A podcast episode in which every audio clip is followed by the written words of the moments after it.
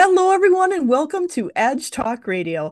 My name is Angela Zabel. That's me, and I am here today with Heather Leigh Strom, and she is with Connecting to Healing Dogs Canine Spirits.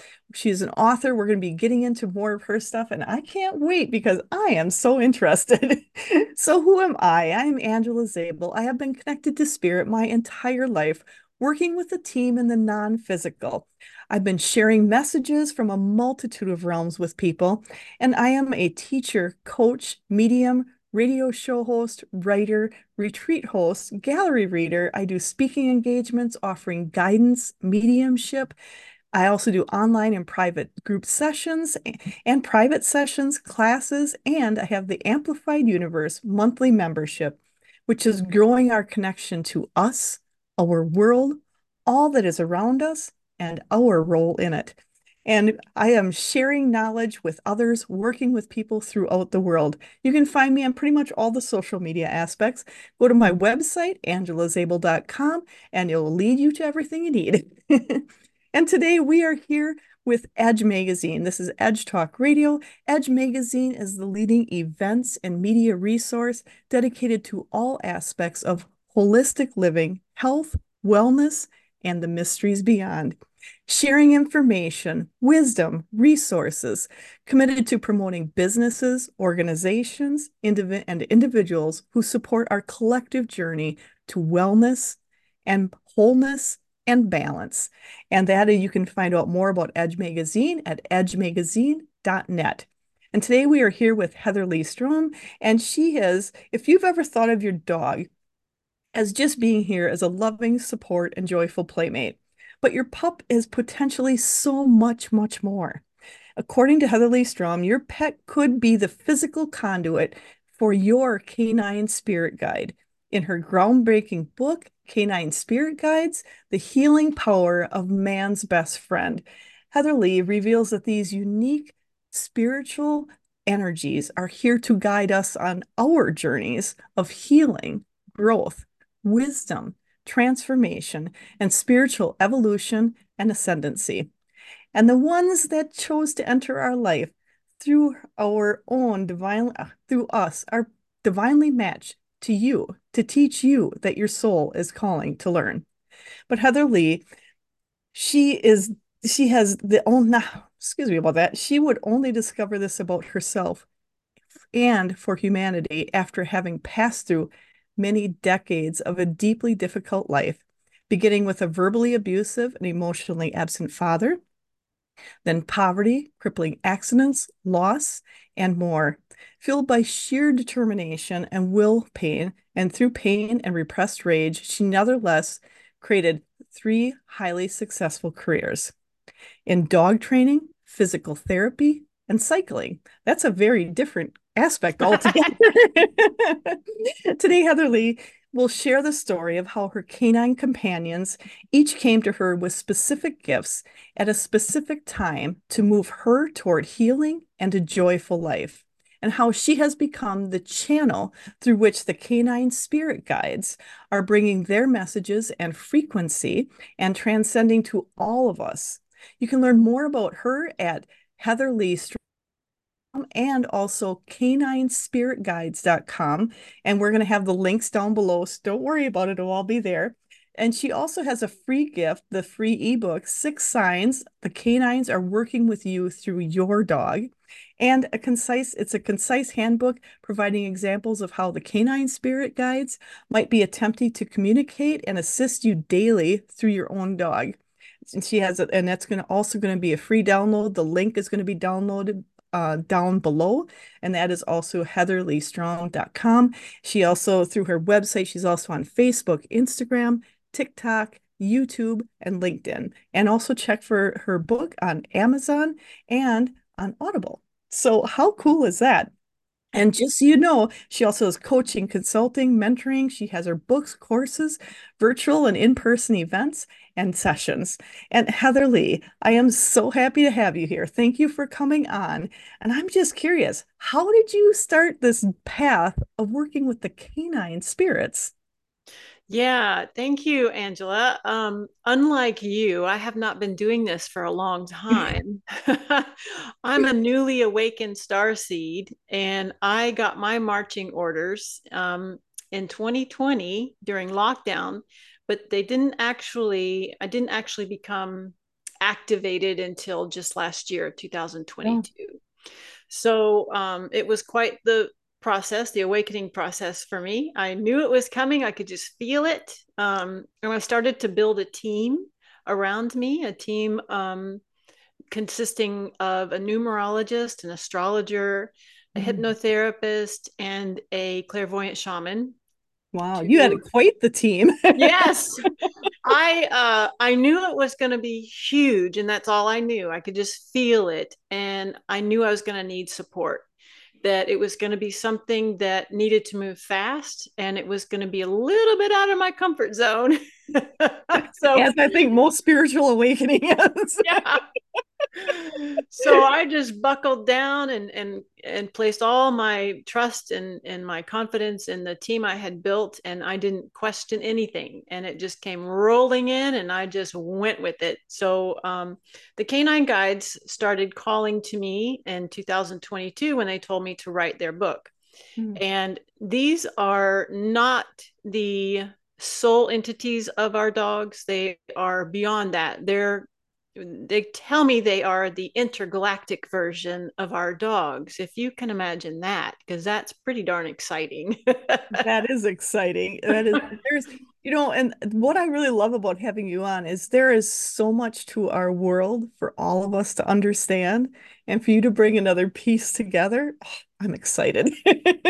Yeah and it took me a long time to figure out what this was exactly because um I knew that it at first I just thought it was my dogs, my dogs that had passed on speaking to me. And it took me probably until I was almost done with the book to go, oh, this is a lot more than that. and then it it wasn't until maybe six months after the book was published that I finally understood it wasn't just that I was to write the book and share the story, but that I was supposed to share the actual healing frequency that they had used on me while I wrote the book. So, you know, none of this was laid out before me when I started. It there was no plot, there was no no map to what was about to happen. I just kind of went with everything I was shown and everything I was told and I just rolled with it. You know, I never knew I was going to be doing spiritual healings. I had no clue. Never done them before. Didn't know I could. and and you know, if they would have told you this, would you have believed them? yeah, I mean, I, I'm a very trusting soul, and um, you know, once I once I trust the source, I will trust what I'm told. You know, um, but yeah, I would have believed it. I just, I don't know, I just couldn't see it from the beginning i couldn't see the end until i got there. And i'm still not at the end but you know i never saw this coming at all when i started writing the book. And that's you know that's the thing. I i i keep so i have a team i work with on the other side and they're saying you're at the beginning of the end of this chapter. The next chapter is just beginning again. Right. and you just roll with it. You just have to go, you have to be in total flow because the more you try and control it and understand it, the more you just gum up the works, you know, you get in the way. So, yeah. it, and then that's the hardest part for people. You know, they want to know how to do what you do, but they, they lack the ability to let go. and it's not possible if you don't let go that is very true. It's it's the ability to kind of ease back and go, I don't know how it's going to end, but I'm willing to take the ride to see what happens. yeah, totally. Totally. so as you started doing this, so I I I kind of I read through some of your book and and I I have some points I want to bring up a little bit yeah. later but as you started on this journey, you've been working with dogs. Have you been working with dogs like your entire life or a good chunk of your life? How does that work? And what was that about? Yeah, I my mom says I started training dogs when I was 4. Um I absolutely started was training dogs when I was 11 and it was a bit of it was a hobby, but um, it was a pretty serious hobby because I was training other people's dogs and I was writing contracts for the this training service that I was doing. So yeah, that, was pretty serious. that would be pretty serious, yeah. yeah. Um, and I was competing with my dogs in AKC obedience. And when I was 12, I got my first experience with Schutzhund training with my first German Shepherd dog, which kind of was a prelude or a preview to my adult uh, path I was about to, to take. Because as an adult, I became a national competitor in that sport. I never saw that coming either.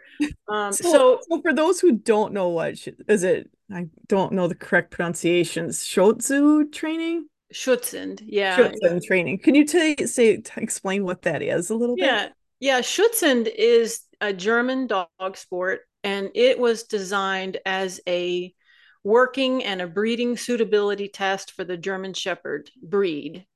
But it's evolved into the largest dog sport in the world, and um, it now is an all breed dog sport. So it involves a tracking test an obedience test and a protection test for the dog. So it's kind of like a triathlon for the dog and handler team. Um, so it's a pretty thorough assessment of the dog, the temperament and the working ability of the dog.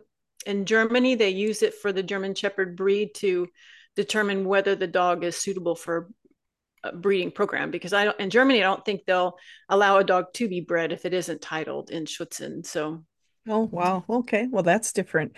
That I didn't know. Yeah. I know it was a pretty intensive training with everything. And um, for those like with the German Shepherd breed, a lot of that is for protection. Is that correct? For for um, personal protection?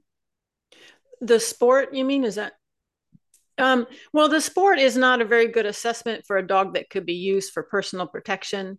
Okay. Um, because it's it's more of a sport. So the the dogs that do well in the sport are not completely serious dogs. Like they're not the same type of dog that you could walk down a dark alley with and they would bite a person for real, you know, um, because they have to be controllable. They have to be approachable in the sporting um, arena. And, and if they just start biting people for no reason, it's not a good thing. That's not a good day for anyone but but per, the, there is bite work. That's what the protection phase is for. So they have to demonstrate that they could do it if they were commanded to do it.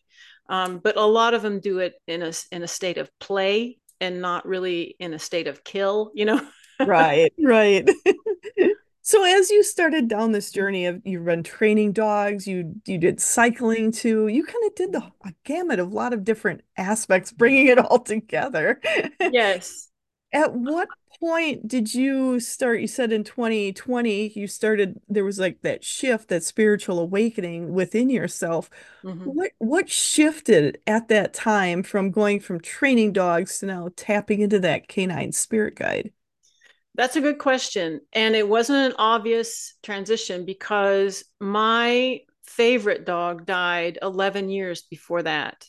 And mm-hmm. so I was in a holding pattern. And I I describe it as a cocoon because when Tori died, she's the first dog in the book.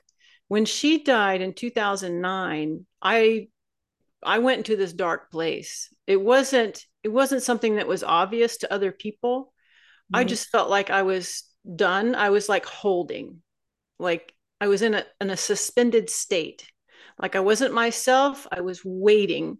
I was very uncomfortable. I didn't know who I was. I didn't know where I was going and what I was doing because the dogs had always defined me throughout mm. my life.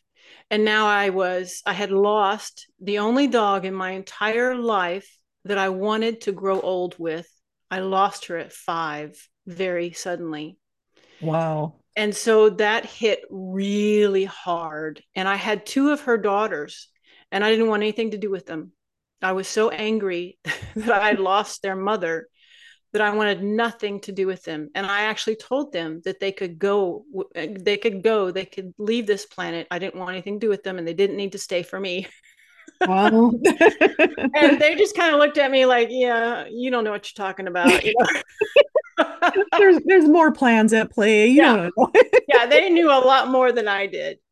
So they held me they literally cradled me. And the more I tried to push them away, the more they said, "No, dear, that's that's not an option." You know.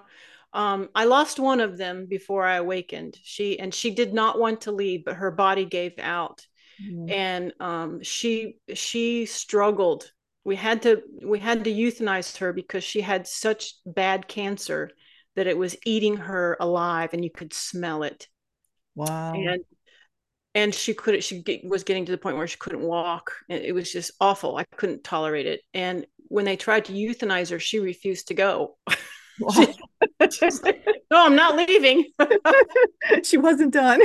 I was just begging with her, please don't, you know, don't make this harder than it is. I mean, I I have to let you go because your body can't hold you anymore. Right. So she finally agreed to go. Um, but I was left with her, one of her sisters that um, was not my favorite of the two um, so you know i was just like all twisted around and lost and she continued to hold me and during covid lockdown i had to well i had decided before that point i was done with dogs. When this dog died when nikki died i wasn't getting any, another dog. For the first time in my life i was going to be free of dogs. I was going to travel the world not have to take care of anybody and I was feeling so good about it. I was so excited that, you know, at some point soon I was going to be dogless because Nikki was 12 at that point. Oh, yeah. But during COVID lockdown, I got a sign and it, it was a pretty uh, intense, uh, unexpected, unbelievable. I'm not going to tell you what it is because I don't want to ruin it for the people who are reading the book. It will blow your mind and it just sucked all the wind out of me when I saw it. I was just like, you know, could not believe it. And Nikki had the same response to it too. She was like, "Oh my god, my dog." Um, and I, I just, I didn't put the two together at that moment. I didn't know that the awakening was coming, so I didn't know it was a sign. I just knew what I was looking at was something significant it had a big meaning that I didn't currently know, but that I would know soon. And that's when I kind of started to tune in and realize that something was coming, something was going to about to happen. And I wasn't, I had never had any psychic abilities before this point, and I didn't have any psychic muscle before 2022. So I didn't wasn't even tapping into the canine spirit guides at that point yet. Um, but yeah so that that was kind of the turning point of when i knew something was about to happen. And as you went through that and so they are going to have me bring up something so when i was reading through your book you you started the canine the uh, working with the canine spirit guides. As you had this interaction and i'm going to leave that back also because they're like people will get it when they read the book. Yeah as you had that interaction, it started making you think different, think bigger, to kind of like, there's got to be something more. There's something more for me. And there was a part in the book, and I won't give away the whole thing, but in chapters five and six, they talk, you talked about the flare of betrayal yeah. and Tori because yeah. you had brought up Tori yeah. and how you had inner turmoil on the feelings of betrayal and how you worked through those feelings and to compete again and how Tori was so in tune and you found it connected back to old patterns in this lifetime and others. And that you said this happened by working with the canine spirits. They took you back to kind of clarify some of this too. So when you had this awakening you you knew something was coming. You didn't know you were going to have to go back and kind of resolve some of these things. But as you started going through that you were looking and things were coming in. At what point did the canine spirits come in? Because when they be working with you on this going back on things that had to be a little bit further into the journey with the canine spirits. Am i correct on that? Oh yeah that wasn't that wasn't in real time. That was as i was writing the book that i saw that that they showed it to me yeah.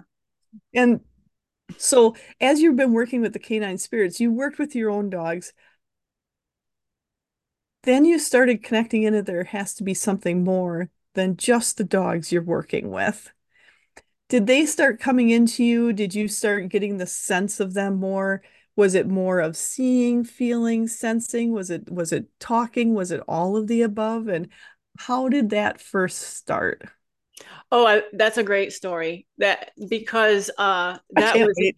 that was incredible. Um, because when I first started writing the book, I thought I was just writing these beautiful stories about my dogs because I've had so many, and I could, you know, they told me 10 of the dogs to put in the book, but I didn't know why. I didn't know what significance they had. So I just started writing the stories. Well, working with my mentor, he's like, tune in to the dogs and they'll tell you exactly what to write. And, and I'm like, struggling to try and tune in and hear them. And, you know, when we first learn this kind of stuff, it's really hard to get going, you know? Yeah. So I, I'm sitting in meditation and I finally see one of the dogs in front of me. And it's Zozo, which is a big Malinois that I imported from Belgium. And he's, I can see him, his mouth moving. He's talking to me, but I can't hear anything. And I'm like, okay, you've got to turn it up. I can't hear you, you know, and I'm trying to get him to talk louder. And still it's just mouthing, you know and I get so frustrated. I stop and I text my mentor and I'm angry. I'm like, I can't do it. He's, he won't turn it up. I can't hear him. And he says to me, What's the emotion that's coming up right now? And I tune into myself. And all of a sudden I realize that this dog, his his whole purpose in my life, when he first appeared in my life, as the German Shepherd dog. So they were the same dog that reincarnated, um, the first time he appeared in my life was because of my abusive father. Mm. And I didn't have a voice. I wasn't allowed to speak my voice. So that's why I couldn't hear him, or that's why, you know, he was his voice wasn't loud enough. That was my voice as a child. Nice. And I, and as soon as that realization came over me, all this energy washed through me. And I'm like, oh my God, that's it. So then I go back to meditation. I go, okay, bring it. I got it now. Bring it. and all of a sudden, this energy washed over me. It was like a, it was, it looked from the outside, I would imagine it looked like a seizure because all this energy just moved through me. I started to tremble and shake, and the energy moved upward. And so my body just went into this position like a, a spotlight my mouth was open wide and all this energy just went straight through me and up and out like a big spotlight. Wow. and i'm like oh my gosh. I'm like telling every it was like i was hearing myself say here i am. I'm here. You know i was announcing to the multiverse that i was here and you wanted to make sure they could hear you this time. yeah, my voice just exploded. And these sounds came out of my mouth. I didn't know what in the heck they were. My corgi was laying behind me, and I thought for sure she had run for the hills because I didn't recognize my own voice. And it was just all this emotion just came pouring out of me. And they were just dumping the tanks. They were just removing all of this restricted energy that had been there for a very long time. I had tears streaming down my face, but I wasn't crying. I didn't feel bad. I just felt this massive power rush through me. And as soon as that was over, about, you know, 20 minutes later, I sit down and try and free write. And after about 10 minutes of free writing, this poem comes out and it's the poem from um, Oscar and the, the second guide in the book. It's his introductory poem about, you know, why he was in my life and what purpose he served, uh-huh. and um, and what the job of Oscar is for humanity. It was really beautiful. But that started it all. That was the first experience I had, and so each time I worked with them, I received a healing that that purged all of the trauma, all of the memories, the feelings, the beliefs I held. And that ended up being my roadmap. That's how I learned like what things which guides worked with and worked on, because that's what they did with me. So when I was writing Tori's story, her guide, Anthea, was demonstrating to me okay, during this experience, I was sharing with you X, Y, and Z. This was what this was your tag, your tag of persecution. You always feel like you're being persecuted because you can't, you're not loving yourself or you don't feel like you deserve to be loved. Of course, because of my childhood, I didn't think, you know, I deserved to be loved because I wasn't loved. But um, she was showing me that. And, but even more she actually she literally healed me of it during our session like instantly. So I, I love that. I think it was is beautiful to read and to, and to see how they took you back into it and how you could see uh, from a new perspective yeah. happen and, and and to see like this is your chance to shine. I love the fact that i don't want to give too much away but how you did move through it even at that time without the guidance of this canine spirit guides now, but more of the guidance of your dog yeah had the spirit within him to yeah. help you move through that and to help you do the competition and to help you move forward. And it's like those pivotal moments in our life.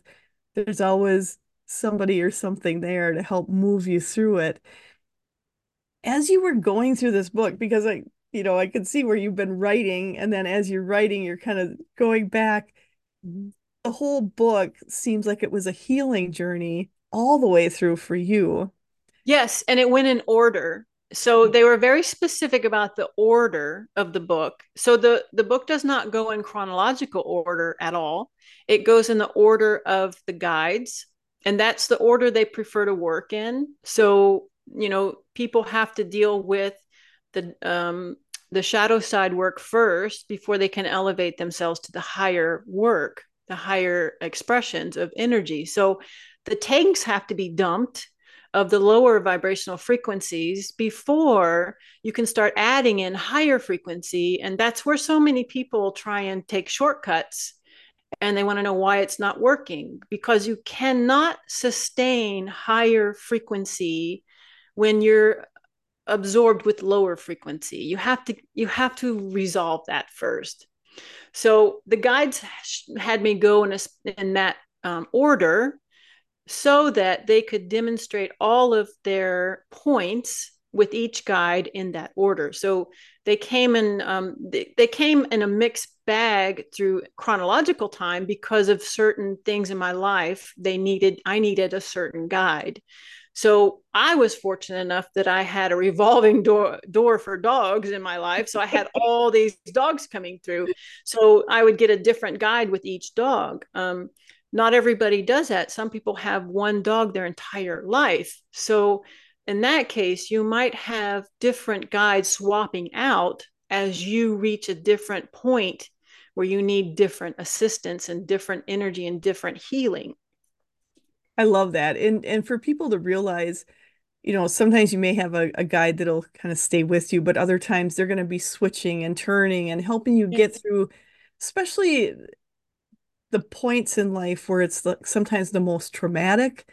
Having a specialized guide that comes in, and for you, you were, I feel, I'm just feeling from them, you were so lucky to have the guides and the dogs that would help you get through that. It's just feeling like when things got the toughest, you could always, you know, put your arms around the dog and and put your heart and soul out of what was going on and help move through that. To have that comfort level from the physical dogs you had, yeah. I think is is so important for you. And there's a lot of other people out there that uh, they have dogs, they love their dogs, and they're moving them through. For them to kind of look at their dogs a little differently and realize they're there for a reason. Yeah. And, you know, a lot of times we say we choose our dogs, but they choose us too.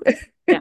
and to realize you both chose each other in that moment to help you move through something. And moving through that with the physical dogs you've had, and you've had quite a few. Yeah. It it feels like like some of them, did you have dogs that were like a lot of times almost pure joy, just like a joy to be with and just so joyful to be around. Is mm-hmm. that something you had with your life going through? Mm-hmm. Well, that's that's the Anthea um, dog. So, and that's what she is. She's pure joy.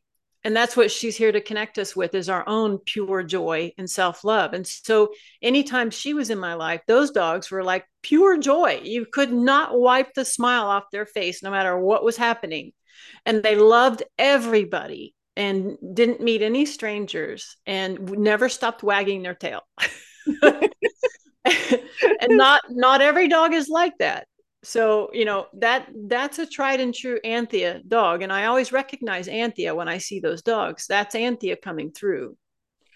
Did you find that when you had them in your life was were those the times sometimes where you were ha- sometimes handling the most stuff going on in your life is when you had the anthea dogs with you um, no, not necessarily the most stuff. That was where I was probably the most insecure and I was retracting inward and and afraid to know myself, to be myself, to express myself. I didn't I like I said like it says in the book, I felt persecuted by the world and you know, it wasn't safe. So I certainly couldn't let myself shine if I didn't feel like I was safe. But another big point that Anthea made in the book was that I didn't even know myself. So it wasn't even possible for me to let myself out because I had no idea who I was. I had never connected with my soul. And one of the other guides is the one that will literally show you your soul. But Anthea had to, you know, um, unbury all of the the lower vibrational frequencies that were hold that were just encasing me and keeping me captive so that I couldn't make the connection with my own soul. You know, that's one of the things I love how when when you're talking, there's a lot of people that when you ask them who are you? they don't even know. And i'm i was one of those like if you ask what do you want? Who are you? I don't know. I, I couldn't a few years back, I could not have answered the question because I really didn't know. And there's so many people like that. Who are you? I don't know. Yeah. And for you to work through it and to find out who you are, you're and you're still discovering. I'm I'm discovering. We're all discovering every day. But to know you can find out who you are. You mm-hmm. can tap into who you are. And as you've been tapping in and doing this, have you found that your joy and your happiness is more now than what it's been before? Oh yeah. So that that was another big one too because what I had thought was joy isn't even close. yeah. I mean, and and a lot of people think that they are joyous, but when I tapped into the divine joy, that was a whole nother level. Like that's not even earthly joy. That goes way above and beyond. So um you know the more people that can tap into that divine joy the pure divine joy the less we're going to have the negative frequencies here because you can't hold it when you're holding that divine joy. I agree with you. You know that that's something the more you tap into the other side the more you tap into that joy you you're still living on the earth you're still doing it but it is a whole nother level of joy. It's a it's a level you feel in your heart in your soul and eh, you could have stuff going on around you and you're still happy and you, and you can't hold it in. No. You, you have to share it because you cannot hold it to yourself. Absolutely and, and i had never felt that before ever. It was incredible absolutely incredible and I love the fact that you said you thought you experienced joy before. You know, I had thought I did before too until yeah. you experience that joy. That's just it's just different. It's it's yeah. almost it's hard to describe the it is of it. Yeah, it's like well, my mentor he likes to use the analogy of a fire hose. So, you know, when you're when you're not a fireman and someone hands you a fire hose that's turned on, you're like, whoa, somebody control this thing. You know, you don't have the skill to control it. So when you first tap into that divine joy, that's what it feels like. Oh my gosh, you know, overload. what am I going to do with this? You know, because you don't know how to um, capture it or shape it or direct it. Yeah. And you have to develop the skill to be able to hold that kind of frequency and um, direct it. So, you know, when it comes in now, I just start directing it out. here you take some you take some you take some and just share it you know because it's not meant to be held you know i don't know if you get i don't know if you actually could hold it. It's so powerful and so going out. I i love the fact how when you're saying when you're feeling that you're just like sending it out here sending it out here sharing it with others. And and I agree with you. The more people tap into the into that, the more people tap into that divine, that divine love, that energy out there, that pure joy. Yeah. The negativity just can't survive. It really nope. can't. and you know that's the only way to deal with it. Uh, you know, people want to, you know, judge and say, well, they should do this, they should do that, or um, you know, focus on what other people are doing and they shouldn't be doing. And, and my approach is just to hold the higher frequency. The more of us that can hold it, the more people are going to want to be where we're at. They're going to want to be like, hey, what you guys doing? That looks fun. I agree. It's like when they it's like when you know there's a lot of people here who are listening who are empaths and and kind of pick up the energy of others but as an empath, as you're walking around the store, walking out in public, people will come up to you randomly, might tell you their their whole story. Did you ever stop to think that's just emanating and radiating out there? yeah, I have a block for like I don't I refuse to be an empath. um I I can. I I certainly pick up on people's stuff, but I don't want it. So right when I go into a public place, my she- I, the first thing I say when I open the door, shields up. I don't want it. You guys can come to where I'm at if you want to engage. I'm not coming to where you're at. So I do not pick up other people's stuff, um, you know, as I'm moving through life, and I don't even tap into other people because I don't want that stuff. Oh, um, and and the more they see where I'm at, the more they're going to be curious. Well, you know i don't want to hear your stories you tell yourself all the time. I don't there's no productivity in that you know? Let's let's talk about how to heal it so you don't tell that story anymore. But and that's what i do with my clients is we get right into healing. We don't talk about you know the the negative frequencies they keep repeating. That that's a mask that Oregon comes and just takes away, takes it off of you, so you don't repeat those stories anymore. But um, yeah, that that's that is a problem because a lot of times what people will do the empaths they will lower their frequency to interact with these people. And yeah. so then they're just drawing you back into that lower vibration and that's not what we want to happen. We want these people to come up to our vibration.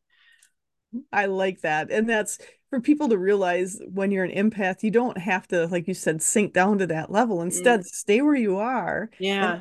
bring them up and really, we're all here making a change to this world. The yeah. more you stay in your own energy, the more you stay in that higher vibration, more people around you will come up to it. You just got to give them yeah. a little bit of a chance. yeah.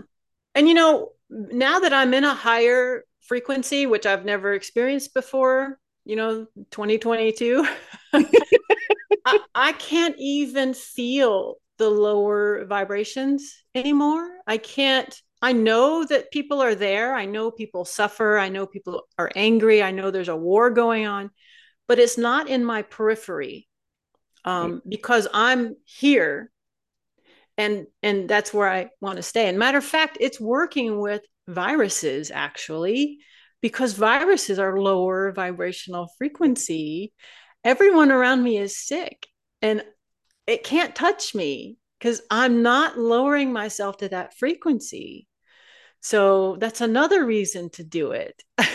and you just touched on a really good point is a lot of sicknesses and illnesses when you when you're when you feel your frequency lower you're starting to resonate with some of that so yeah. when you're seeing it around you don't fall into it work mm-hmm. on yourself and work on how can i feel better and like you said a lot of things in the world are done on frequency, on vibration. And when you realize that, you start adjusting yourself frequency wise and vibration as to what you're going to resonate with. So to be very aware of where you're at. And it's mm-hmm. easy to do, think like you said, with the war, with everything else going on in the world. But it's to know about it, to observe it, but not take it on. That's yes. key. Don't buy into it. So I don't listen to media. I don't watch the news. And, you know, people used to tell me that they were like that. And I'm like, how can you not watch the news? And now I understand because I don't want to buy into that frequency. I don't want to buy what they're selling. Absolutely. And that's that's really when things when things are making you feel bad, you really got to watch and go, why am I watching yeah. this if it's making yeah. me feel bad? Because if I'm doing something, it should making me be making me feel good. Right. Not, turn it off, turn the channel, go go watch the funny dog videos. Yeah. You're better off watching the funny pet videos than watching Yeah, yeah absolutely. so as you started going down this path, you started tapping into the canine spirit guides mm-hmm. and you've been listing some of the spirit guides so can you kind of go through tell us the like the spirit guides you've been working with and like what their i'm thinking their specialties are? Yeah yeah that's a great question. So the in my book canine spirit guides um, i introduced the first four and they call themselves the core four. And mm-hmm. i have a quote to read you because um, it took me a while to realize what the core four meant. So they downloaded an explanation for me the other day. I'm glad because I was just going to ask you to explain that. yeah, and I, I I like to read it because I don't want to mess it up because it was just perfect when the way they said it. They said that the core four um, are here to help us get down to the core, the core meaning, the core emotion, or the core experience that needs to be released. And this is very serious, deep work. So the core four is is, and you'll when you read my book, it feels serious. Uh, the first half of it is kind of heavy until you can get through that frequency, and then the second half gets you can feel the um, energy elevate uh, quite a bit. Um, so they want us to unravel and get to core programs, beliefs, and tags. So that's what the core four do. And in the core four, we have two female um, energies and two masculine energies. So Anthea is the first guide we work with. She resonates with the um, the um, golden retriever and the cheetah. Beautiful, beautiful energy. These guides work. Um, they're very unique guides because they are conjoined uh, a- angelic and guide frequency. So we get the benefits of both entities in one specimen. So the the the dog breed that they choose to identify with gives us a a, a, a good explanation or example of the type of energy this guide or the type of personality or the qualities that this guide is going to be highlighting or working with or demonstrating. So Anthea is the golden retriever. She's always happy. She's all about joy. She's all about love. She loves everybody. Her cheetah is a very um, fast, intense, very smart cat. Uh, they don't waste energy. They know exactly where to focus their efforts, their time, their their energy. They are not going to chase after something they're not going to catch. You know, they're very smart cats and they have the ability to work in a group or to work alone. It really doesn't matter to them. Whatever they're called to do, that's what they do. So there's a lot of, um, and this is the energy the guide wants to share with us is, is the wild animal energy, the energy of the cheetah. So when she is calling to you, or when I'm working with her in a session with my clients, we might see the golden retriever part of her show up, or we might see the cheetah part of her show up. And it will depend on what she's trying to communicate with you, what type of healing you require at the moment, what type of energy we need to you need to embody in order to bring you up to the next level. Um, so it, it's very specific to that guide exactly what needs to happen. Um, she's a very motherly, she's kind of mm-hmm. like, she reminds me a lot of Gaia, Mother Earth energy, um, really supportive and um, kind of a grandmother type energy, you know. Love uh, that. yeah. So, and she works with a lot of my clients because she's kind of the basic level. So, a lot of my clients will start with her. So, I see her a lot. The next client or the next um, canine spirit guide is is Oscar, and he identifies with the lion as the wild animal and the black and tan coon hound. Interesting combination. He's a very sovereign masculine energy, very quiet. He's kind of like the the grandfather that doesn't speak much, but when he opens his mouth, it's always extremely wise and powerful. Yeah. So he's even very soft and quiet when I work with him. He doesn't say much, but his energy is incredibly powerful, potent, and effective and you know with the black and tan coonhound this is a this is a pack animal yet the coonhound also knows when he needs to walk his own path mm. so he's not afraid to do his own thing and to follow his own calling regardless of what everyone around him is doing um, and the lion this this is a big symbolism for our courage and our voice the lion's voice carries a mile um, and our ability just to hold our own confidence. So when he shows up, uh, just as in my example in the book, I couldn't speak for myself. I couldn't speak my truth. I, my voice was extremely stifled. I wasn't allowed to speak. So Oscar was holding my energy for me, literally holding my pieces until I could take them back because I was so fractured at that point in my life, so traumatized that I completely shut down, wouldn't speak to anybody, didn't trust anybody. And he, the physical dog stood by my side. Nick was that dog in my life, the German Shepherd. He literally stood by my side and held me as I was being, you know, abused by my father psychologically. He would he always moved to my side and said, "I'm right here. I'm right here. You know, don't worry." Um, but that's what he comes into our life to do is to help us reclaim our voice, reclaim our courage and our confidence. And as soon as we are capable, he gives it back to us because he just holds it while we can't. Um, and so that's what he helps my clients with. The third guide is a huge jump on the spectrum. That is Oregon.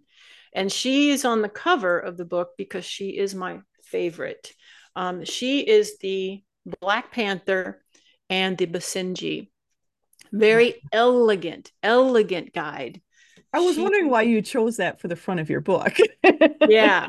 And I mean, that was the first image that we were able to put together. And when I saw it, I was just, my breath was just, it just took my breath away. I was like, oh my gosh, that's her, you know?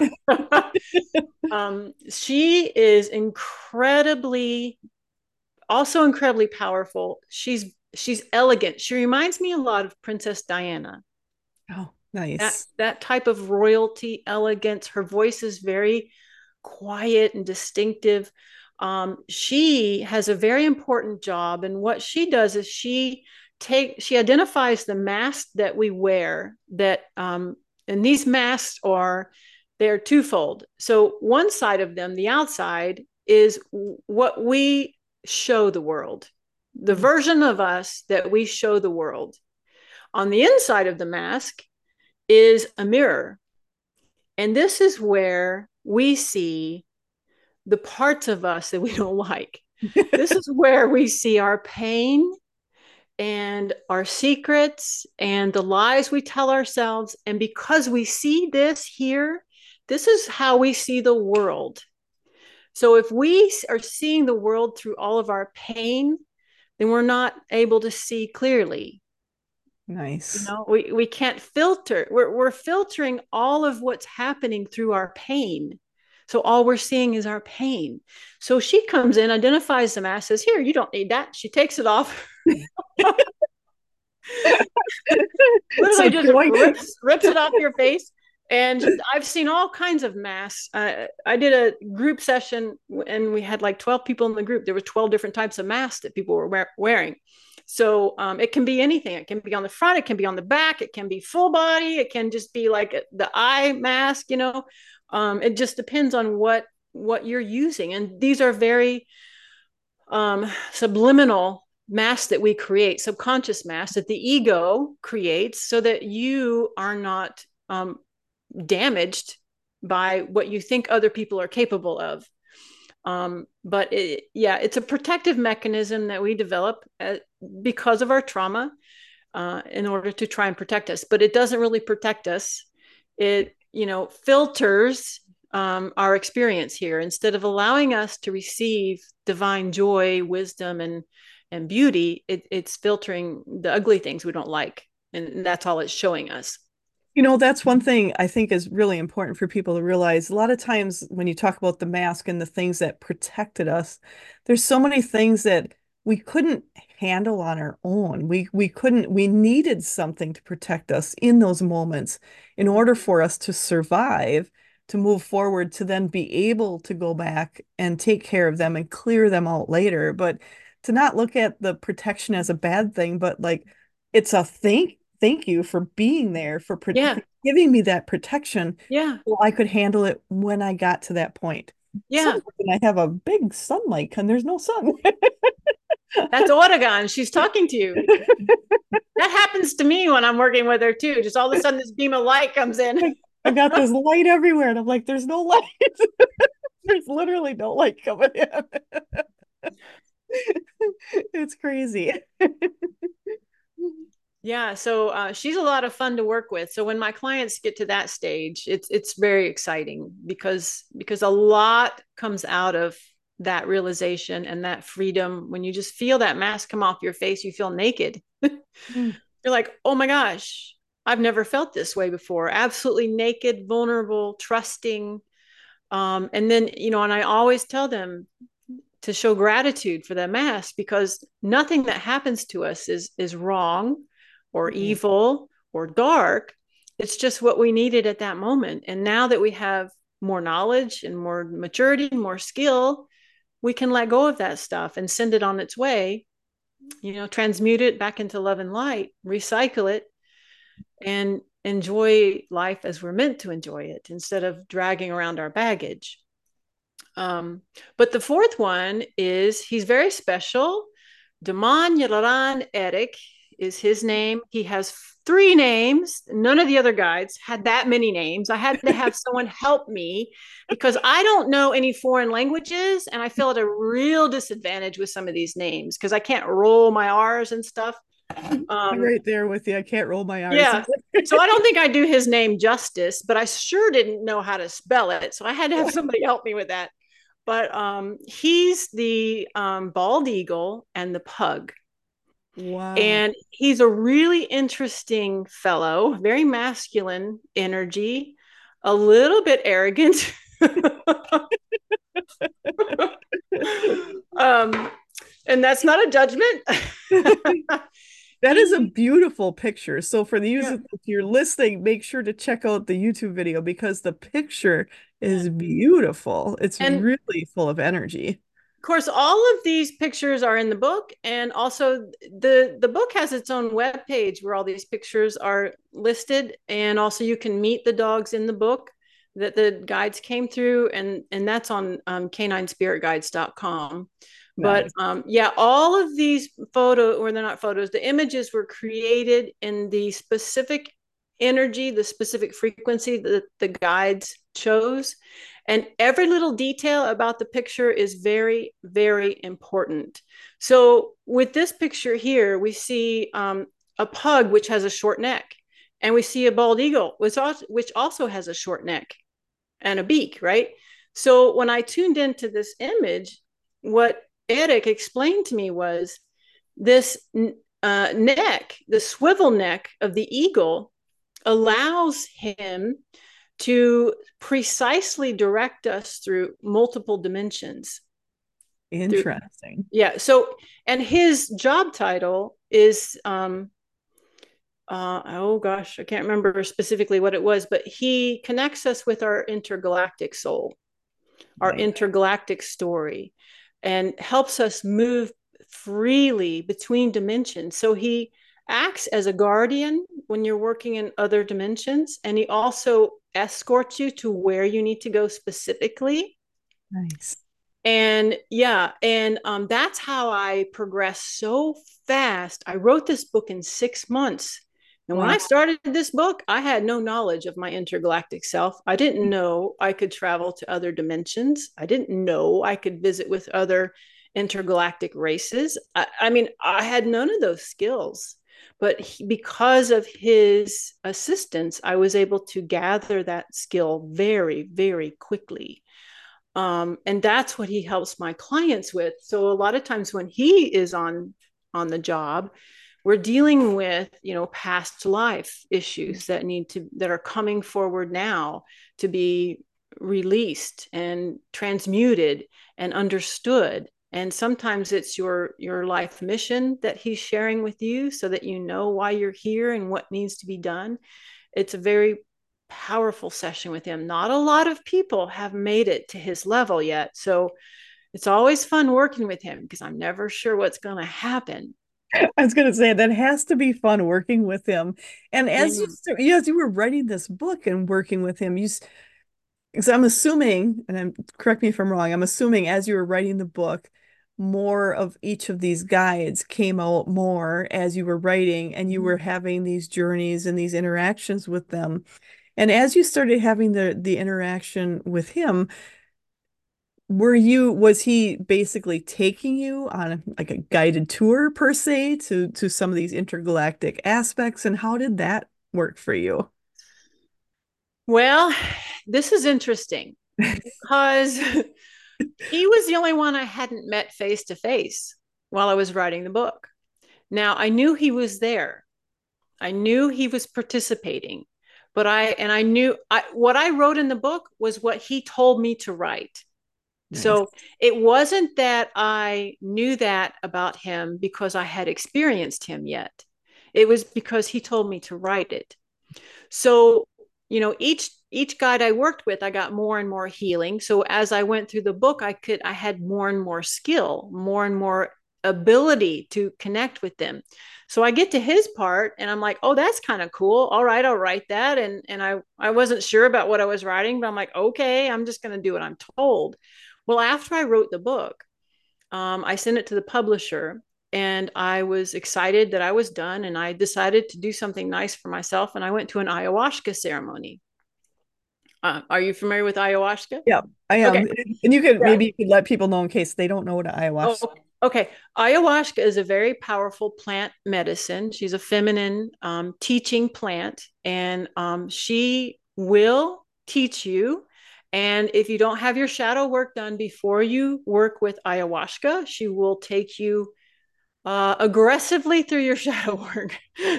And, and, it's probably more than you wanted, more than you bargained for. And if you resist, it's even more awful.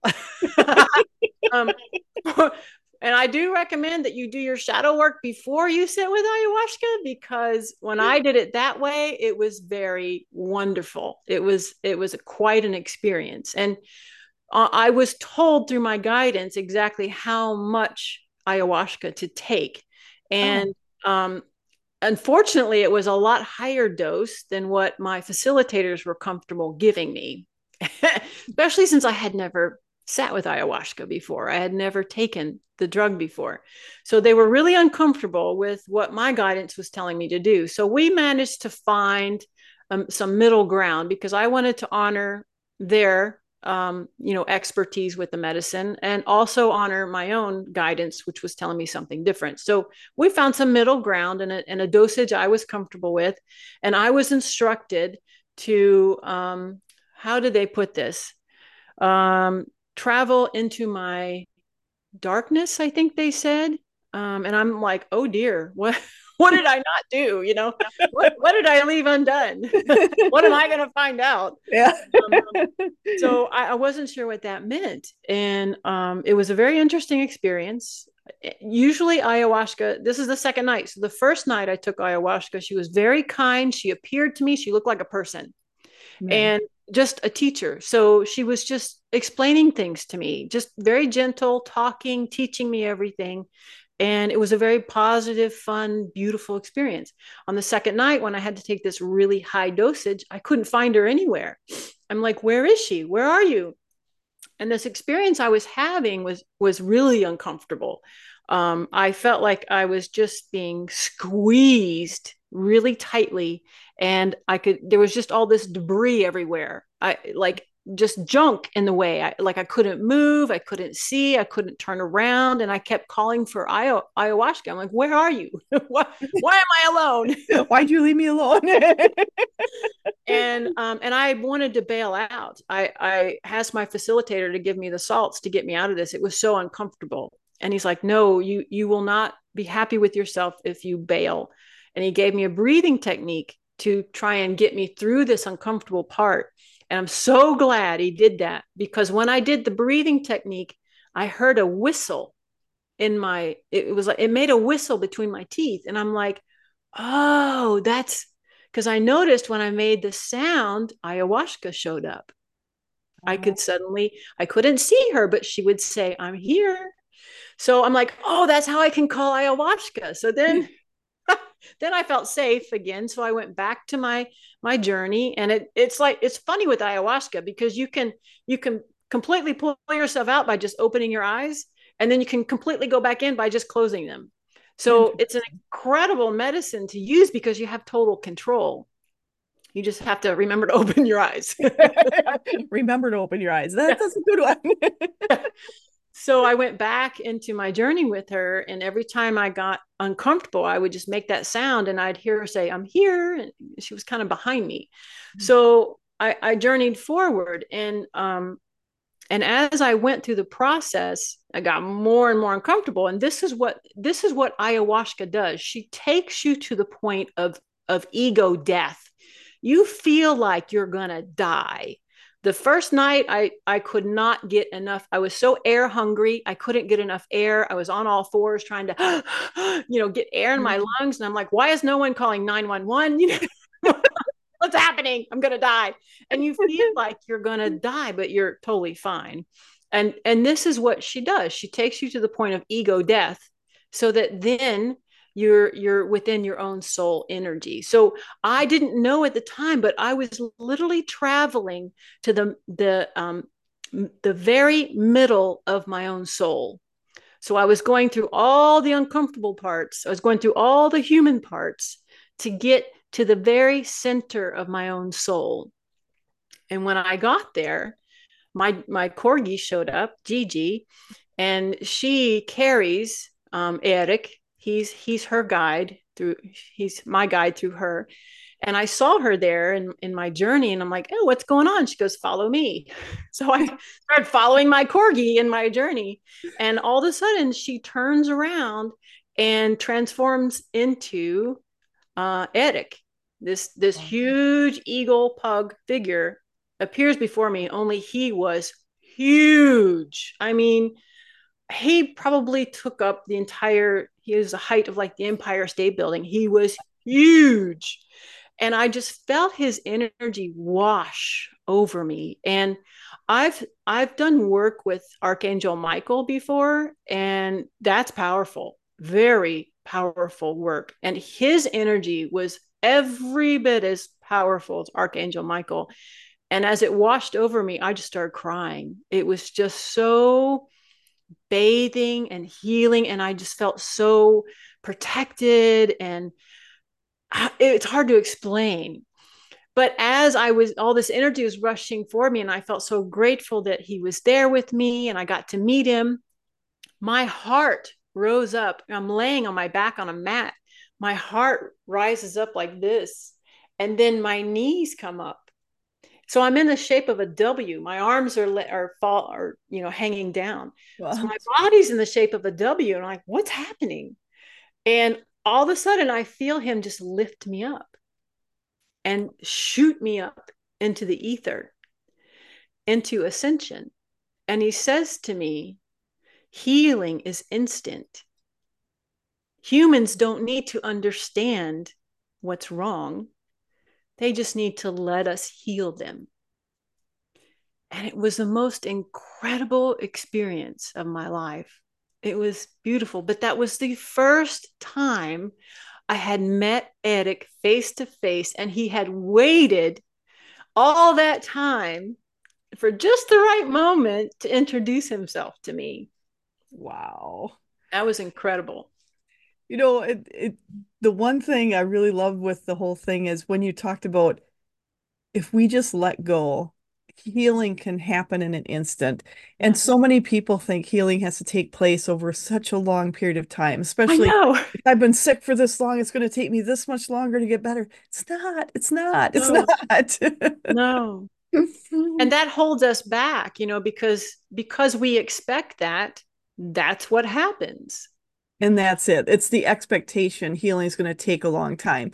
And it, I've heard people say, oh, you know, I've, I've had this, say I'm, I'm 30, 40, 50, 60 years old or 70 years old. It's been this way my whole life. It's going to take me that much longer to get through it. No, it's not. It can, it can happen in an instant and you're done. Yeah. You don't have to hang on to it forever. And yeah. for you And you don't even have to understand it. You don't have to know what it is. Just let it go. I think that's the best thing is so many people we try to analyze everything. I think as humans we try to analyze everything and to step back and go, wait, I don't need to know how it works, why it works. I just need to know it works.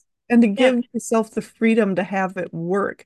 I love the fact that they waited right till the end to, show, to give you that information. It's like saving the best to last is kind of what I hear. Yeah, I mean, literally. I mean, that they had that's exactly what they had done with me. Instant healing. And I just didn't ever put two and two together.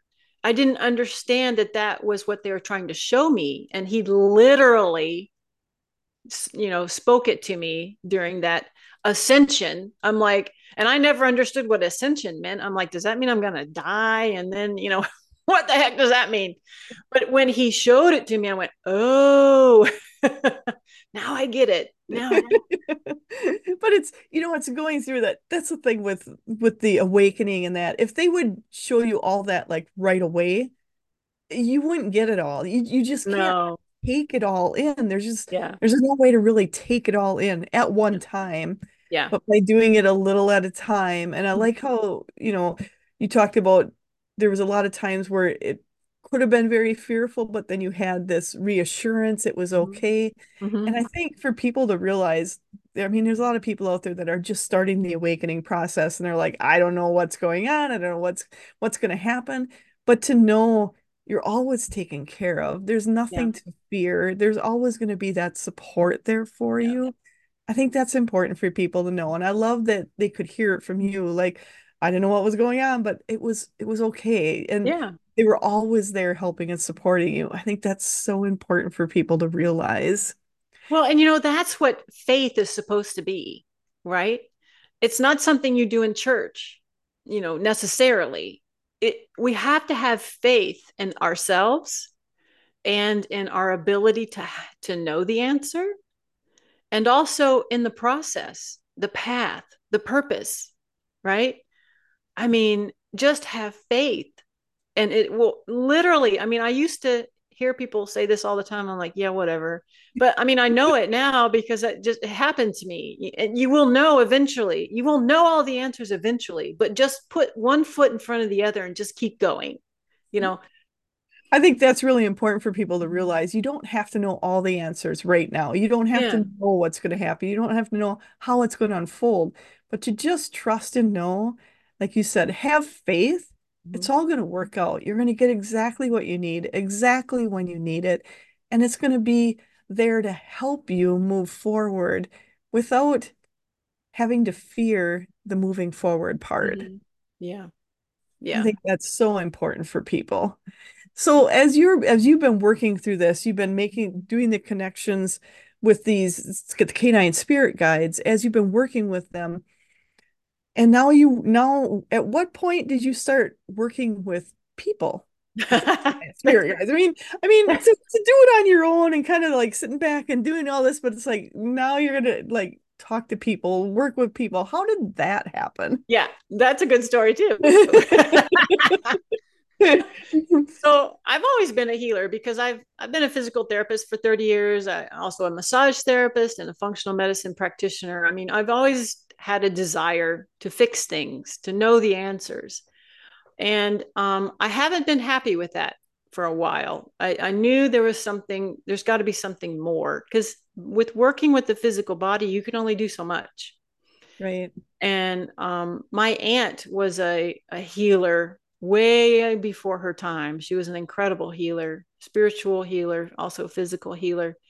And you know, she the the family just didn't get it. You know, she she was out there in her day, you know. So I was it, it was out there for a lot of people not that yeah. long yeah and i was i was hesitant to step out of line you know to show myself to take that route without having any idea where i was going and feel like i wasn't going to be ostracized over it right. um, of course once i healed i didn't care anymore that's I'm the like, difference yeah i'm like here i am world i don't care if you like it or not that's why i'm here you're just going to have to deal with it. So, yeah, it, if you're still having those hesitancies, then you still got some healing to do because once you're healed, you do not care what anybody thinks. Um, so, when I wrote the book, I'm like, great, the book's done, my job's done. What's going to happen now? And and I I tried to hire a publicist, and she's like, well, so what do you want to drive this advertising into? And I'm like, well, I want to sell my books. because that's not that's not how this works. You've got to have a a um, target. You've got to have something to drive your promotions into. You you don't want to just sell a book. There's no money to be made in in, in books. Not that i do any of this for money because you know that doesn't matter either.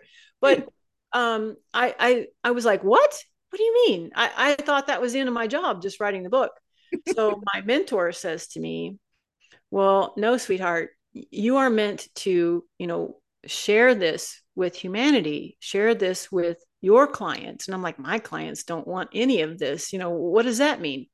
So i had no idea what he meant at first and i tried to hide from it. When i started promoting the book i was just promoting the dogs. I wasn't putting my face in front of it right?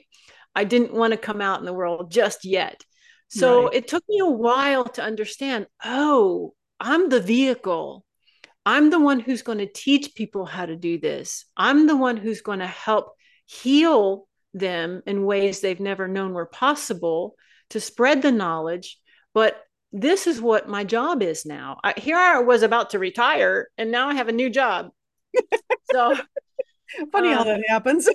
yeah, and and I didn't believe him because I'm like, how can I do that? Because I didn't even know that I was psychic. Still, after writing the book, I did not understand that I was psychic he kept telling me and i'm like uh, i don't get it so um, i i did a few readings on family members and that was incredible the stuff that came through i was like mm-hmm. wow but it's really different when you're working with someone reading for someone that you know right. versus someone you don't know or someone you've never seen or met. And i'm thinking okay so is my does my mind know this person and it's easy to connect? And so oh, this makes sense and i'm getting this stuff coming through. That i can get. But for me to be able to read someone just by you know an email or you know a, a an appointment registration how does that work? So my mentor says okay I give you permission to read me anytime you want the next couple months, do a reading on me, record it, and send it to me. So I hesitated. I was scared to death. Rightfully so, because you just yeah. don't know. yeah. And he's he's a powerful clairvoyant, very powerful. And I'm like, I'm gonna screw this up. It's not gonna be, you know, you know, all those ego thoughts that go through your head. So I put it off as long as possible. Finally, right before our next meeting, two months later, I'm like, I got to do this. So I sit down to read him. I didn't think to tell him I was going to do it because I thought I had an open invitation. So it was a little bit tough to get into his frequency. Um, and it was like swimming through mud. it was really hard. And when I tapped in, it wasn't like anything I had experienced before. Usually the information would just come streaming in. I'd just speak it into a recorder and it, you know, it just flowed. Well, when I read him, I would get one word. About 30 seconds later, I get another word. 30 seconds later, I get another word, and I'm like, what the heck is going on? I even said to his guides, I said, you know, am I in the right place? am I the right person? and they just kind of laughed at me. They're like, yeah, they roll their eyes at me a lot. Yeah, yeah, yeah. So I'm like, okay. So I just kept going. I just kept getting these single words. And so I sent him that recording. And when we met the next time, he goes, he goes, You're hilarious. he said, he said, You were reading a list on my computer, a list of things that he was supposed to have gotten done that his guides were poking him over that he hadn't achieved yet this year. And so they were just kind of rubbing salt and, you know, I had no idea. guides, guides, can be so funny. They, they have a really yeah. good sense of humor. Yeah.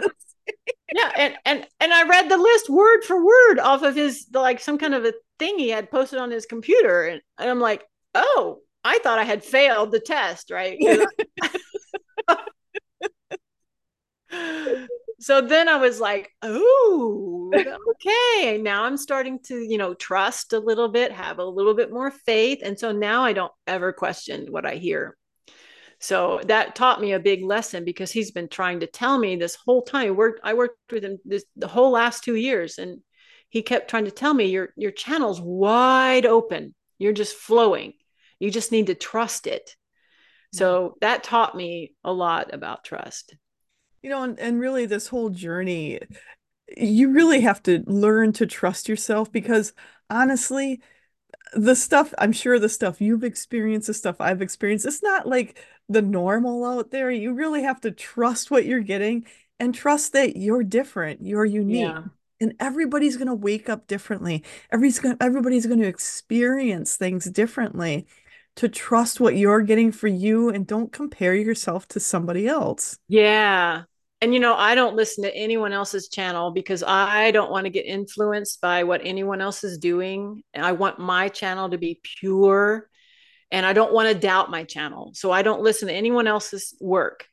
I i'm i just don't want to even open that can of worms that's that's kind of the same well for me like even when i'm doing the interviews i don't like to watch or listen to other people's interviews when they've interviewed someone i don't oh, like yeah. to do that because I want to look through the information and get from myself and my team what they feel would be the best for the people that are going to be listening to this broadcast. Right, right.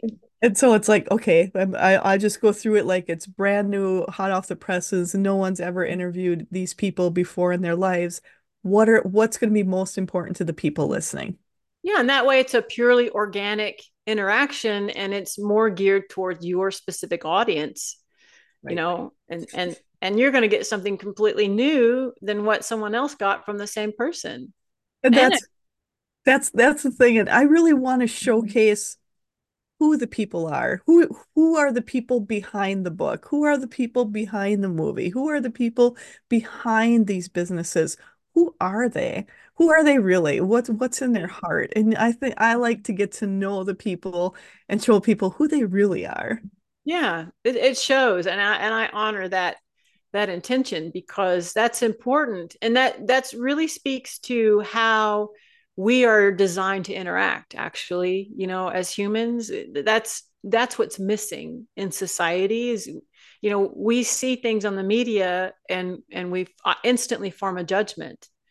And so that you know that colors our interaction with that person or that experience and even if we don't mean for it to.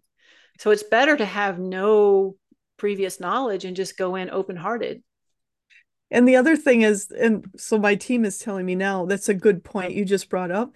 If more people even the people they've interacted with their whole life if they back off and take all of your preconceived notions because we've all been hurt there's a lot of times there's hurt that inner hurt and we're looking at it through a different colored lens. If we can back ourselves off and go if this is a brand new person I've never met before in my life, how would I treat them? How would I how would this interaction be different? And if you just try that just a few times, you'd be amazed at what can be accomplished and how you can move the relationship to a whole new level. Absolutely. I love that. There there's something that I I like to share with people because there's a common phenomenon in in spiritual healing, and that is rebound. Oh yes. So, um, you know, so a client will get a tremendous amount of healing, and before you know it, they're right back where they started. And from my experience, this is what the guides have shown me is that when we receive that spiritual healing, we our consciousness and our energetic field expands and it rises to a new level, a new setting that we were not at previously. And I like to um, compare this to a change of address. So when you move, when you buy another house and you move, you fill out a forwarding address slip in this country, right? So when you have this energetic shift, you have to remember to fill out your forwarding address because now you're not here anymore. You're over here. And what happens is the people that knew you previously are still looking for you at your old address. I and that's that's what me- messes things up because you're over here and they're still trying to interact with you in this energy. And so what happens is you get uncomfortable being here by yourself and you come back to your old address just yeah. so you can make the connection, the old connection for people that aren't at the new frequency. So you don't hold your commitment to your new position. You slide back to your old position because it's more comfortable there. So I like that. I, I like that analogy and letting people know when you're feeling that slide back, don't come down on yourself. Just know because honestly, that when you start on this journey and you start ascending or moving yourself forward, you're putting yourself at a different frequency. Sometimes yeah. be a little lonely. There's not as many people up there. no. And you know, I, this is where I've never struggled because you know, if you read my book, I've been alone most of my life. I've always been a lone wolf and the one thing that has helped me get through everything I've been through is that I've been okay being alone. And this doesn't mean I'm a hermit. I like people, but I'm not willing to sacrifice me just to be around other people. So that's an asset to this type of work because I'm less likely to backslide. So I can move forward whole, whole hog and never look back. I don't care who's there with me. I'm going to be where I need to be. Just like um, that cheetah I'm going to do what I need to do. I don't care who's around me. If you want to come, that's great. If you don't, I'll see you later. yeah. you know, and that, that's very true because the more you become more comfortable in who you are, then you're okay with, and I always say, whoever you, whoever doesn't come with or whoever doesn't resonate with you because honestly a lot of times they don't want to interact with you either. You're you're trying to interact with them. They're not comfortable with you either anymore. Yeah. If you move forward, you're going to find people who are, and you're yeah. opening yourself up to finding new people yeah. who resonate with you, who you can have a lot deeper relationship with. So it's a win-win. Yeah. it, it, it just feels uncomfortable for a little bit, but you're going to have a new set of people that you can interact with. Yeah. Absolutely. And that's as as you've been doing this and you've been and you've been doing this I'm just hearing from them. You've been interacting with your dogs on a spiritual level for many, many, many years. You just didn't realize it till yeah. you started interacting with the spirit guides, the canine spirit guides. Yeah. That's when you realize that you had been interacting as much on a deeper level. Yeah. And they're saying you knew you were interacting, but they're saying on a deeper level, you knew how you were interacting. It was more of understanding how you were interacting yeah. with. Well, yeah, because I just thought it was luck you know i've all of my dogs called to me before i found them they actually called me to come find them so i thought it was just luck that i was able to locate a, a, a dog over in east germany when the guy had no internet or you know doesn't speak english Oh yeah, yeah that's your luck. yeah, that was really good luck. Yeah, yeah. That just mark it down. Check mark luck. Yeah. yeah. So, you know, I just I just went with it. I didn't know how it worked. I just went with it. So how do so people now, and it, it, you've been saying how this has been changing your life, how it's made you so much happier, so much different. Yeah. For people who want to start connecting into this and and understanding how they can connect with their dogs, maybe on a spiritual level, what would you recommend to them? Okay, read the book.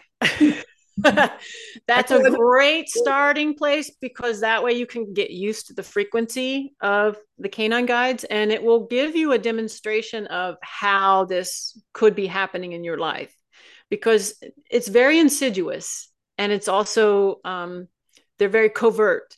So they're not going to stand up in front of you with a sign to say i'm trying to get you to leave your boyfriend you know they're they're not going to be that obvious because they're not allowed to be. Right. Um, and that's not their you know that's not what they do here. They do in other other other dimensions but not here. Um, that's against the rules here.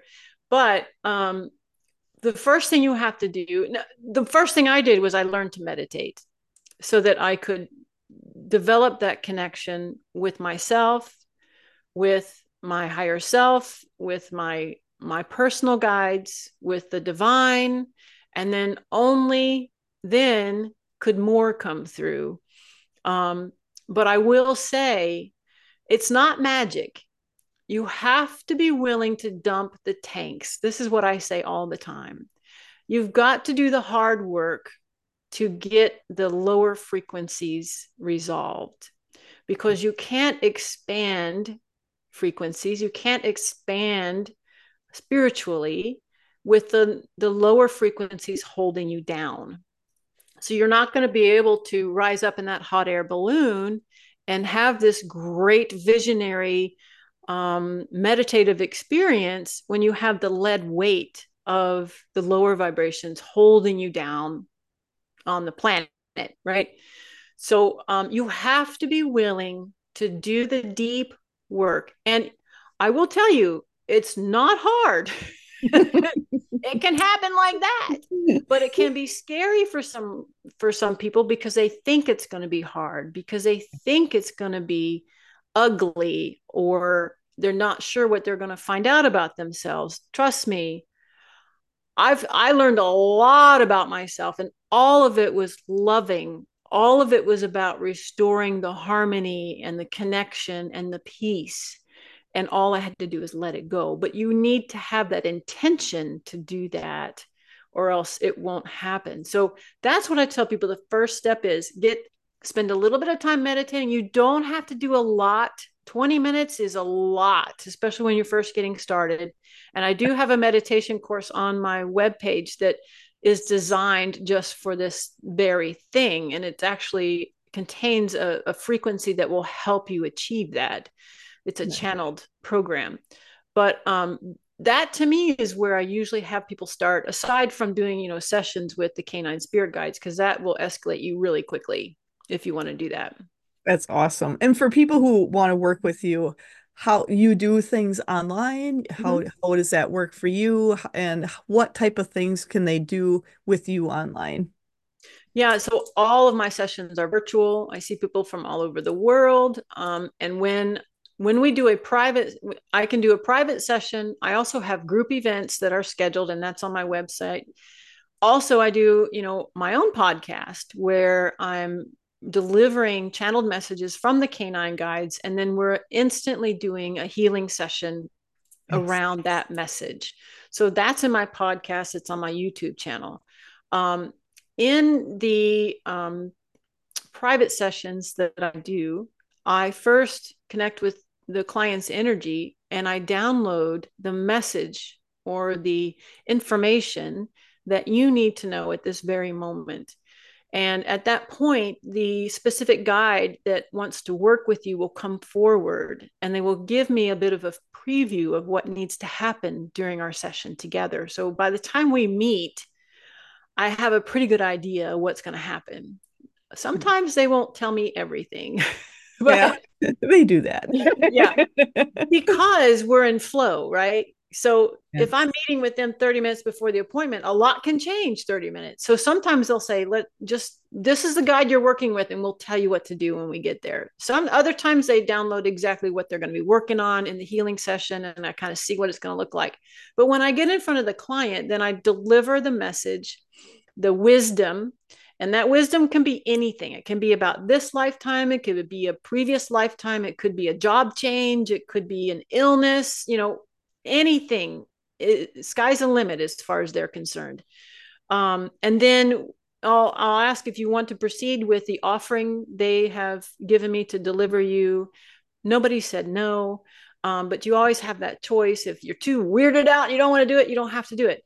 Um, but then okay. we'll go right into the healing right then and there. And, and the healing session is kind of like a guided meditation. We, we do a meditation together and the guide will come in and I'll channel them in and then I'll describe everything that's happening to you whether you know the guide is working with a certain chakra or a certain part of your body or you know the mass that we talked about with Oregon or some emotions that you're holding in certain parts of your body or memories that you're holding on to they'll explain all of that to you and, and describe in detail what they're doing about it. Are they removing it dissecting it? Are they giving you an upgrade?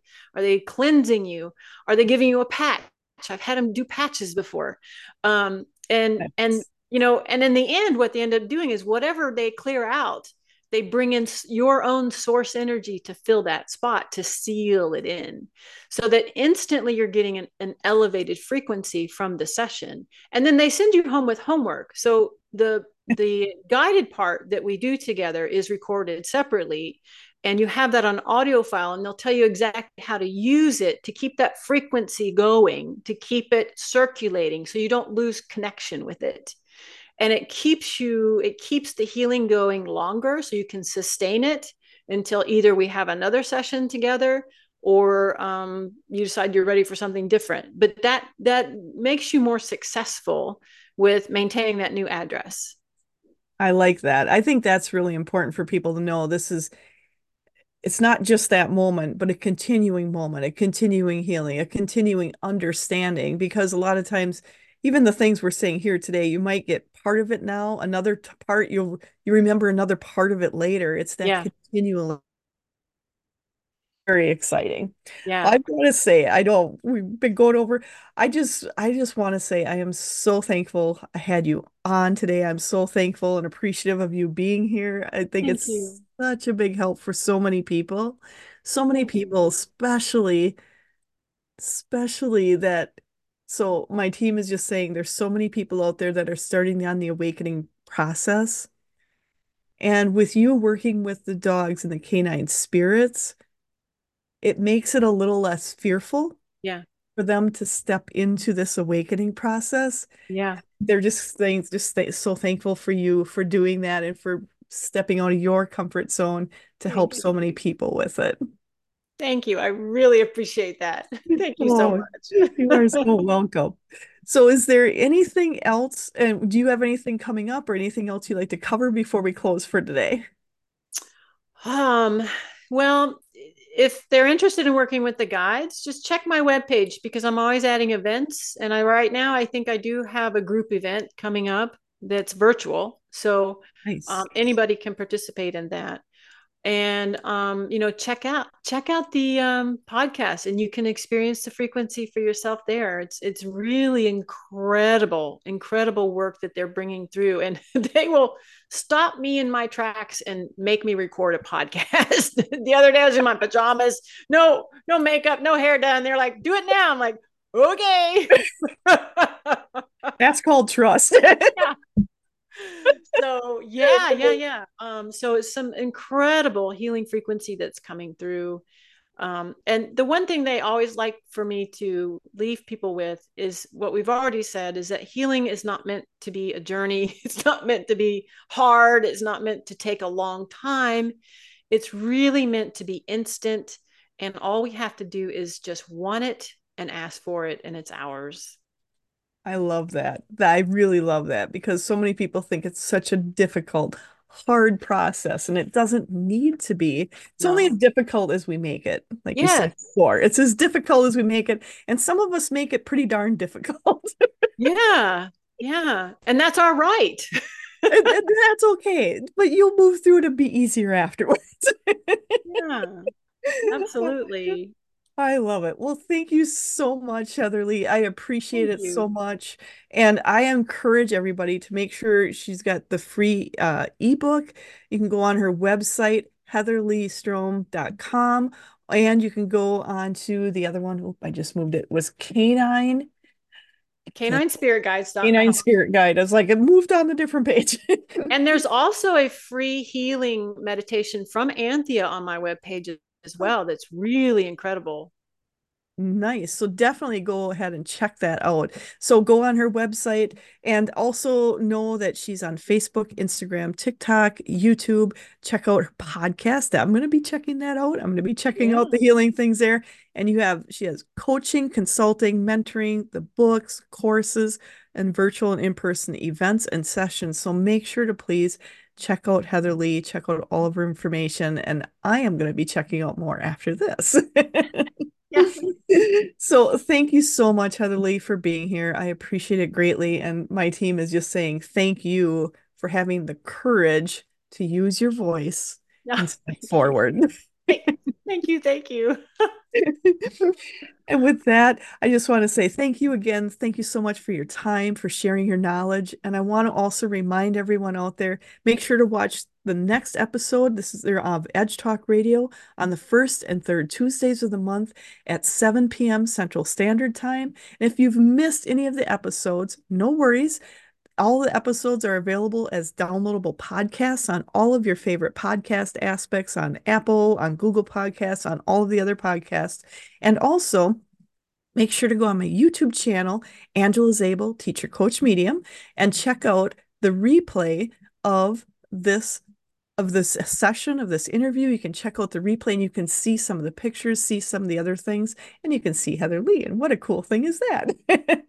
Yeah. So Thank you all for being here. Thank you for listening, expanding, and amplifying our universe together. Have an amazing day.